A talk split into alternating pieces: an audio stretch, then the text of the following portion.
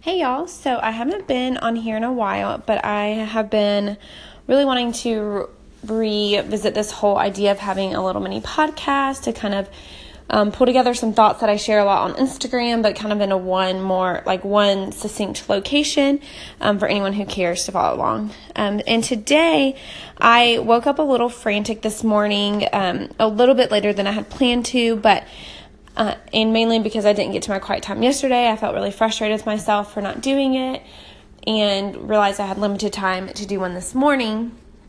So instead of diving straight into my Bible study, I decided just to kind of pray through some frustrations I had in life and through some things that I'm waiting for and waiting for answers and just waiting in general, just some things that are, you know, worrying me a little bit or have me anxious. And so one of the things that kept coming to my mind while I was just getting it all out there was the verse about don't be anxious for anything, but with everything, prayer and petition, make your request known to God. And I was like, let me go and just look that verse up to see exactly what it says so I can put it in my journal for today. And um, there's a part in there that I somehow always forget this part. But it really says, do not be anxious about anything, but in every situation, by prayer and petition, with thanksgiving, present your requests to God. And it seems like a lot of times I forget that Thanksgiving part. And this journal that I'm using from Val Marie Paper has a gratitude section in the back. So you have your prayer journal part in the front and your gratitude section in the back. And it makes it really easy to go from casting all my burdens, writing them all down, focusing on me, me, me, to going over to this gratitude section and giving God thanks for things that He has brought into my life. And that definitely helps change some of the anxiousness and change some of the worry and the doubt and the fear of the unknown. But I wanted to read this whole section because it's just, you can't just take verses as they come, right? So I was like, okay, why is this verse coming to me? And it says, Rejoice in the Lord always. I will say it again, rejoice. Let your gentleness be evident to all. The Lord is near.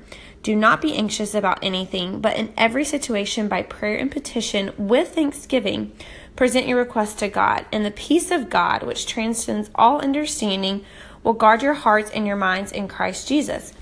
Finally, brothers and sisters, whatever is true, whatever is noble, whatever is right, whatever is pure, whatever is lovely, Whatever is admirable, if anything is excellent or praiseworthy, think about such things.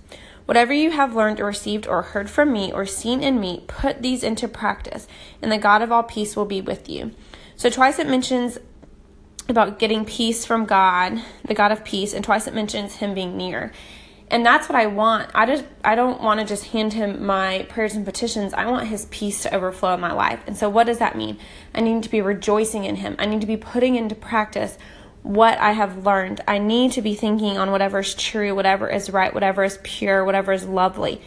Thinking about those things, putting my mind on those, takes the fear and the worry away. Yes, those situations still have unknowns. That's, I mean, I don't think they're going to change today. I'm just going to be completely honest with you.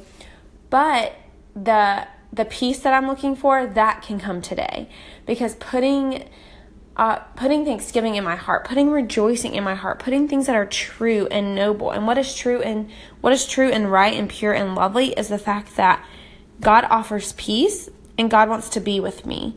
And He's already with me. Those are things that He promises. And so, what can I do to receive that is offer Him thanks and to rejoice in Him. And there have been things um, that have even happened this morning since I prayed those prayers, since I wanted to focus on that today that have caused a little more stress in my life, a little more anxiety.